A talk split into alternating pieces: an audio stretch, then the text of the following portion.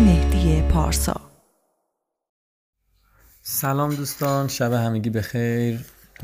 سال نوتونم مبارک. امیدوارم که سال خوب و خوشی رو در پیش رو داشته باشین. پر از شادی پر از حرکت پر از موفقیت و پر از سفر. من سال نو امسال رو باز هم مثل سال گذشته با یک سفر آغاز کردم و یک سفر گروهی و سفری که راستش پارسال اولین بار بود. من پارسال دوستانی که دنبال کردن حتما می‌دونن. پارسال خب من دنبال یه برنامه بودم. ابتدا به شمار لاپلند که یه آرزوی قدیمی اونم دیدن شفقهای قطبی رو در واقع برای خودم و برای دوستانم برآورده کنم. آرزویی که سالها بود از دوران نوجوانی که کار نجوم می‌کردم و آرزوی دیدن این پدیده این رقص زیبای نورهای شمالگان در آسمان رو داشتم. اما خب فرصتش نبود و یا اینکه به نظر می‌رسید دید برآورده شدن آرزو کار بسیار سختیه. من اولش ببخشید برنامه داشتم که از شمال سوئد از لاپلند این در واقع آرزو رو برآورده بکنم و ما بریم به سمت در واقع بالای کشورهای اسکاندیناوی که بتونیم این پدیده رو از اونجا رویت بکنیم. و خب به دلایلی که همتون می‌دونید و شرایط گرفتن ویزای سختی داره اون منطقه این قضیه منتفی شد و خب من خیلی اتفاقی اولش به ذهنم رسید که خب چرا روسیه نه؟ چون خیلی اون موقع باور نداشتن خیلی که بشه اینجا شفق خوبی دید و بعدش به این رسیدم که خب نه مورمانسک شهر مناسبیه و میشه یه شهری بالای مدار شمالگان بزرگترین شهری که پر جمعیت ترین شهری که بالای مدار شمالگان قرار داره. و خب جز اولین ها بودیم که سال گذشته یک سفر گروهی این چنینی به اینجا گذاشتیم و اومدیم. خب از اون موقع یک بار دیگه هم اومده بودم یکی یکی دو ماه پیش و یک بار دیگه با جمعی از دوستان این سفر رو آغاز کردیم به اینجا. اما خب این بار کمی متفاوت. این بار با حالا نکاتی که تو ذهنم بود سعی می کردم که از تمام وقت فول تایم در واقع اصطلاحا استفاده بکنیم و تا جایی که میشه از پدیده های اینجا از طبیعت زیبای اینجا استفاده بکنیم. ما یه گروه 20 نفره بودیم. روز اول عید 21 مارچ. پرواز داشتیم به مسکو. پرواز کردیم به سمت مسکو و بعد از یه توقف 5 6 ساعته با پرواز ایرفلوت پرواز روسی به سمت فرودگاه مورمانسک حرکت کردیم. خب در بعد ورود اولین صحنه که می‌بینید تمام فرودگاه پوشیده از یخ و برفه و هواپیما معمولا روی یه باند برفی فرود میاد و همون لحظه اول حس و حال این فضای اینجا در واقع یه جورایی تاثیر می‌ذاره روی شما و دوست داشتنیه. ما بلا فاصله وقتی که رسیدیم من هماهنگ کرده بودم یه اتوبوس منتظر ما بود و فوری سوار اتوبوس شدیم و آزم هتلی شدیم که از قبل رزرو کرده بودم. خب هتلیه که دقیقا توی مرکز شهره و بسیار معروف اینجا نماد شهر در واقع. مورمانس کسی جورایی و ویوی بسیار زیبایی داره از اتاقهای بالا این هتل. ما اقامتمون اونجا بود و یه راست رفتیم اونجا و روز اول رو استراحت کردیم. فردا صبحمون یه روز پرکار بود و شروعش با بازدید از مزرعه سگهای هاسکی بود. مزرعه که کارشون تخصصی و ورزشی ورزشی که توی این منطقه خیلی طرفدار داره و سورتمه سواری هست. با نژادهای مختلف سگ ها نه لزوما سگ های هاسکی که البته اونا هم سگ های هاسکی آلاسکا یا سیبری جزش هستن اما سگ های دیگه هم هستن که اینجا تو این مزرعه ها پرورش داده میشن و رقابت های زیادی اینجا هر سال برگزار میشه. ما خب بازدید از این مزرعه رو داشتیم و یه مسیر پنج کیلومتری که خب زمان زیادی هم می‌برد ولی به هر حال برنامه‌ریزی کرده بودیم که این مسیر رو سورتمه سواری بکنیم. یه مسیر پنج کیلومتری رو ما سورتمه سواری کردیم توی گروه های مختلف و نهایتا یه کلبه چوبی داشتن که توی این کلبه یه, یه نوشیدنی محلی به ما دادن پذیرایی شدیم و از اونجا راهی مزرعه مزرعه که نه یه اسکی ریزورت خیلی بزرگه مجموعه بسیار بزرگیه که اونجا میشه. ببخشید. که اونجا میشه بین جنگل های تندرا و دریاچه های یخی که اینجا وجود داره تعدادشون بسیار بسیار زیاده اسنوبیل سواری کرد و خب خیلی اینجا عادیه. به جای در واقع روزهایی که ما پیاده روی می‌کنیم یا میریم دامنه کوه کوه نوردی بکنیم اینجا خب شاید بیشتر از نه ماه سال برف هستش و خیلی عادیه که صبح شما یا اسکی بکنید یا توی این کوه ها با snowmobile بخواین در واقع گردشی داشته باشین. ما بچه ها دوست داشتن تجربه بکنن این داستان معروف ice fishing که برای ما همیشه یه, یه فیلم سینمایی بوده یا یه کارتون بوده چیزی که ما دیدیم روی دریاچه یخی در واقع حفره ایجاد می‌کنن و ماهیگیری می‌کنن و دوست داشتیم که تجربه بکنیم این فعالیت رو اینجا. بچه ها یه مشغول این در واقع ice fishing شدن و یه عده هم با snowmobile ا عازم تپه ماهورهای اطراف شدن. و خب خیلی هم زمان برد. راستش من خودم پایین بودم با بچه های مقدار نگران شدم چون خیلی طولانی بود بچه ها سوارشون و فکر کنم بیشتر از یک ساعت دو ساعت توی کوه ها بودن توی تپه های اطراف بودن که حالا خب برگشتن خدا رو شکر من دیدم حالا به دلیل در واقع چند تا view point خیلی زیبایی که رفته بودن و وایساده بودن عکاسی کنن زمان برده بود. ما تقریبا تا غروب اونجا بودیم و بلافاصله بعد از غروب اومدیم هتل. بنزی یه دونه شام تقریبا وقت داشتیم که اونم بچه ها توی روز حالا کلی تنقلات خورده بودن و اینا. و ساعت حدودا ده شب با لباس تجدید لباسی که کردیم برای لباس های گرم آزم برنامه اصلی ما چیزی که ما اینجا بودیم براش و دیدن شفق قطبی بود. آزم در واقع خارج شهر شدیم. من از چند روز قبل چک می‌کردم هواشناسی رو و پیش بینی هایی که توی سایت های مختلف هست برای شب های قطبی. خب هیچ چیزی با ما در واقع ساز موافق نمی‌زد و هواشناسی کاملا هر روز چک می‌کردم. یه روز می‌گفت برفیه یه روز می‌گفت ابریه و از طرفی هم سایت هایی که شفق رو پیش بینی می‌کردن شانس دیدنش رو بسیار پایین می‌دونستن. اما خب تجربهم توی مدت ثابت کرده بود که واقعا واقعا نمیشه به اطمینان کرد و حتی تو آسمونی که احساس می‌کنی ابریه هوای ناپایدار اینجا در عرض چند ثانیه چند دقیقه تغییر می‌کنه و اگر یه رد حتی کوچیکی از شفق قطبی بینی ممکنه تبدیل به یه جشنواره رنگ بشه. چیزی که برای ما اتفاق افتاد.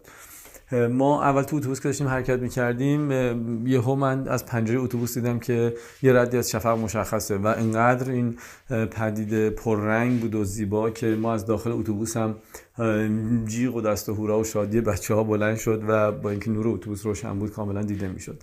بلافاصله یه حاشیه جاده جایی پیدا کردیم و پیاده شدیم. و خب یه من وقتی که سفر گروهی در واقع اعلام می‌کنم برای اینجا اولین چیزی که از طرف نه از طرف خودم بگم از طرف تمام جاهایی که برنامه ریزی می‌کنم برای دیدن شفق قطبی اولین چیزی که میگن اینه که شفق قطبی هیچ کسی نمی‌تونه رزرو بکنه و فقط طبیعتی که می‌تونه تعیین بکنه که شما آیا می‌تونید ببینید یا نه. و خب هیچ در واقع احتمال و پیش بینی یه پیش پیش بینی 100 درصد نیست که ما قول بدیم و وجود داشته باشه که ما شفق می‌بینیم. اما با این وجود به خاطر وقتی که می‌ذاریم انرژی و هزینه‌ای که می‌ذاریم که به اینجا برسیم خب برای من خیلی مهمه که بچه ها واقعا, این پدیده رو ببینن و جز اون دست از آدم هایی باشن که تعدادشون هم غالبا زیاد نیست توی دنیا که این پدیده بسیار زیبا رو تا به حال دیدن. و آسمان با با تمام سخاوتش به بهترین شکل ممکن از ما پذیرایی کرد و فریادهای بچه ها شادی بچه ها مثل همیشه تمام خستگی راه من تمام خستگی برنامه ریزی من برای این سفر که بیشتر از شش ماه این بار در واقع زمان گرفته بود. من از شهری ور ماه برنامه ریزی این سفر کرده بودم. از تن ما به در کرد. واقعا خوشحال بودم و خیال راحت که بچه ها این پدیده رو به بهترین شکل ممکن دیدن و هرچند که میگم اگر هم نبینی اینجا زیبایی های فوق العاده زیادی داره اما به هر حال شمالگانه و های قطبی. سرما بسیار زیاد بود. با بادی که در واقع میوزید ریل فیلم تقریبا منفی فکر کنم 20 درجه رو حداقل داشتیم. ولی همیشه حالا تجربه من تو این چند بار دیده که اصلا اصلا نمی‌تونه سرما جلوی بچه ها رو بگیره و ذوق و شادی اونها رو چیزی کمتر بکنه. چند ساعتی رو اونجا بودیم و آخر شب به سمت هتل برگشتیم. روز بعد برنامه ما رفتن به کنار دریای بارنتس بود و روستایی که اونجا هستی روستای دور افتاده که راه دسترسی داره به کنار دریای بارنتس خب من سال گذشتم به اونجا رفته بودم و جاده اونجا رو دیده بودم. شرایط بسیار عجیب غریبی داره. یه راه بسیار باریک که فقط بنزه عبور و مرور یک ماشین هستش و شما باید تا تریبرکا بری. و وقتی که رسیدی اونجا می‌تونی در واقع دور بزنی و برگردی. جاده ای که مثلا بیشتر از 130 40 کیلومتره. و خب صبح اول وقت دوست ما که هماهنگی ها رو اینجوری می‌کنه به من گفتش که خب خبر خوبی ندارم و تمام شبکه های حتی اخبار محلیشون هم اعلام کرده بودن که جاده تریبرکا به بدترین شکل ممکن بسته شده و حتی ماشین برفروبی که اونجا داره سعی می‌کنه جاده رو باز کنه اون هم دچار مشکل شده و خیلی از ماشین ها توی این جاده گیر افتادن. خب خوشایند نبود این خبر برای اینکه یه بخشی از برنامه من بود که دوست داشتم انجام بشه. اما خب حرف اول رو سلامتی و امنیت می‌زنه. من اولش تصمیم گرفتم که ببینیم شرایط چطور هست که تلاشی بکنیم حداقل شاید بهش برسیم. اما بعد اینکه پرسجو کردیم و پرسیدیم گفتن که خب نه اگر بیاید اونجا ممکنه اصلا امکان بازگشت شما نباشه و نتونید از اینجا برگردید. به خاطر این ما دیگه ترجیح دادیم که تلاشی نکنیم و در واقع امنیت حرف اول رو بزنه و یه برنامه دیگه داشته باشیم. خب من چند تا گزینه توی ذهنم بود ولی متناسب با سرما و شرایط آب و هوای اونجا چیزی که از همه معقول تر بود. توی 100 کیلومتری مورمانسک حدودا 70 80 کیلومتری مورمانسک یه آیس گالری وجود داره یه مجموعه روستای اسنو ویلیجی وجود داره که سازی بسیار بزرگی که از برف ساخته شده حدودا 5 متر زخامت برفی که روی این سازه وجود داره و پر از مجسمه و سازه های یخی بسیار زیباست و برفی بسیار زیباست داخل اون و ترجیح دادیم که برنامه رو تغییر بدیم و به اونجا حرکت بکنیم. ببخشید من پاس کردم گزارش رو ما به سمت اسکالری رفتیم مجموعه که گفتم تو عمق پنج متر در واقع زیر برف بود و بسیار دیدنی بود در واقع گالری یخی این اسنو ویلیج یه کشاورز یه محلی که اولین بار یه در واقع خانه برفی درست می‌کنه و مردم خیلی مورد علاقهشون میشه و میان اونجا بازدید می‌کنن و تصمیم می‌گیره که اینو گسترش بده و الان رسیده بود به این اسنو ویلیج در واقع خیلی بزرگ که یه نمایشگاه بسیار بزرگ بود و خیلی تعداد در واقع مجموعه ماشین ابزار و نیروی انسانی بزرگی که این آیس گالری زیبا رو درست می‌کنن. دمای داخلش همیشه منفی پنجه و نور پردازی زیبایی شده. یخخان رو از یخهای درچه اطرافش استفاده می‌کردن کرده بودن و ساخته بودن و بسیار بسیار زیبا بود و دیدنی. ما برگشتیم بعد از دیدن این اسکالوری به ماسک و یه شب رصدی فوق العاده دیگه داشتیم. این شب از رنگ در واقع شفقها کمتر شده بود کم شده بود اما رقص و حرکتشون بی‌نظیر و فوق العاده بود و حرکت های پیچ و تاب عجیبی که داشتن و ریزشی مثل بارون که از بالا به پایین می اومدن و چپ به راست فوق العاده فوق زیبا و دوست داشتنی بود.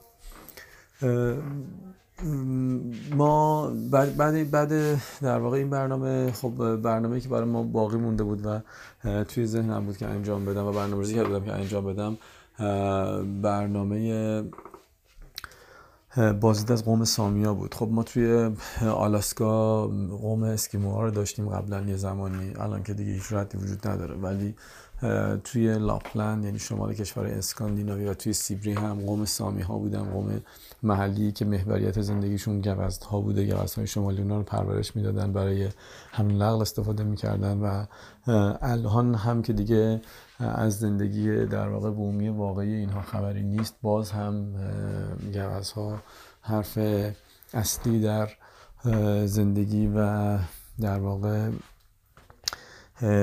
گذران زندگی اینا می‌زنه و محوریتش هست. یعنی هنوز هم پرورش دارن هنوز هم از گوشت اون استفاده می‌کنن برای غذا. خب یه مزرعه هستش که یه چند تا از قدیمی هایی که در واقع باقی مونده نسل سامیهان اینجا رو اندازی کردن برای نشون دادن به توریست برای نشون دادن از آداب و رسومشون از فرهنگشون از لباس محلیشون که رو لباس محلی چقدر چقدر و چقدر حرف داره چقدر گفته داره. از گل دوزی کلاه زنا که مثل شناسنامه ای بوده در واقع برای مشخصات این زن که روی در واقع لباس کلوزی می شده تا اینکه تا لباس مردان که نمادی از ابهت و مردانگیشون باشه و و و. همه اینها توی این مزرعه یه گشت یه روزه و جذابی هست. علاوه بر اینکه میشه خب اینجا هم بازی سری تفریحات زمستونی داشت. حرف اول رو توی این منطقه برف و سرخوردن و برف بازی و فعالیت های برفی می‌زنه. توی شهر شما بچه ها رو روی کالسکه نمی‌بینید روی سورتمه برفی می‌بینید که پدر مادر در واقع حملشون می‌کنن. و همه جا و همه جا حرف اول رو در واقع برف می‌زنه. شما هیچ رفتگری رو صبح نمی‌بینید که جارو به دست داشته باشه همه پارو به دست دارن. به توی مجموعه ما بودیم. توی یکی از چادر خالی آتیشی برپا کردیم. بعد از حالا نهار محلی که خوردیم و برنامه های دیگه که داشتیم با یه تیم روسی چند تا از با یه توریست روسی چند از بازی های محلی سامیا رو در واقع انجام دادیم. مسابقه خیلی سفت و سختی بود که رقابت شدیدی که بچه هم برنده شدن. و روز خیلی روز خیلی خوبی داشتیم اینجا. و از همه مهمتر خب اقامت ما اینجا بود. توی یه ساختمون چوبی که یه تعدادی اتاق داره و غروب بسیار بسیار دلانگیزی که در کنار این جنگل های تند را ما اینجا می‌بینیم در واقع دیدیم و گوزت هایی که کنارمونه نمی‌دونم خرگوش ها و روبه های برفی که اینجا هست سگای هاسکی که اینجا هست. فوق العاده فوق العاده زیباست. خیلی سخت من توصیف کنم. غروبی که اینجا داشتیم شبی که اینجا دور هم با بچه ها داشتیم. و خب در کنار اون آتیش توی این کلبه سامی ها یه در واقع سرتیفیکیت بچه ها گرفتن که جزو کسانی هستن که مدار شماگان رو در واقع عبور کردن و وارد این منطقه شدن. الان آخر شب آخر شب بچه اکثرا خوابیدن. ساعت یک و دو یک نصف شب فکر می‌کنم و ما سه صبح حدودا دو سه ساعت دیگه باید در واقع بیدار شیم. آزم فرودگاه هستیم از اینجا یه راست و میریم که ادامه سفرمون رو توی سن پترزبورگ داشته باشیم. اما نه اون سن پترزبورگی که شما سراغ دارید و جاهای دیدنیش. برای اینکه ما زمستون زمستونه و چهره زمستونی این شهر رو می‌خوایم ببینیم. و منم سعی کنم یه مقدار دیگه سرم خلوتتر میشه گزارشامو سریعتر و بهتر خدمتون ارائه بدم. خیلی خیلی متشکرم. مثل همیشه از کسانی که دنبال می‌کنن سفرنامه ها رو و پادکست ها رو برای سال جدید به زودی خیلی منظمتر مرتبتر توی وبسایت و توی کانالم سفرنامه ها آماده میشه و یه مقدار پادکست های در واقع مرتب تری میشه که اگر دوستانی علاقمند هستن افتخار بدن و اینجوری همسفر ما توی سفرها باشن. ممنون شبتون بخیر.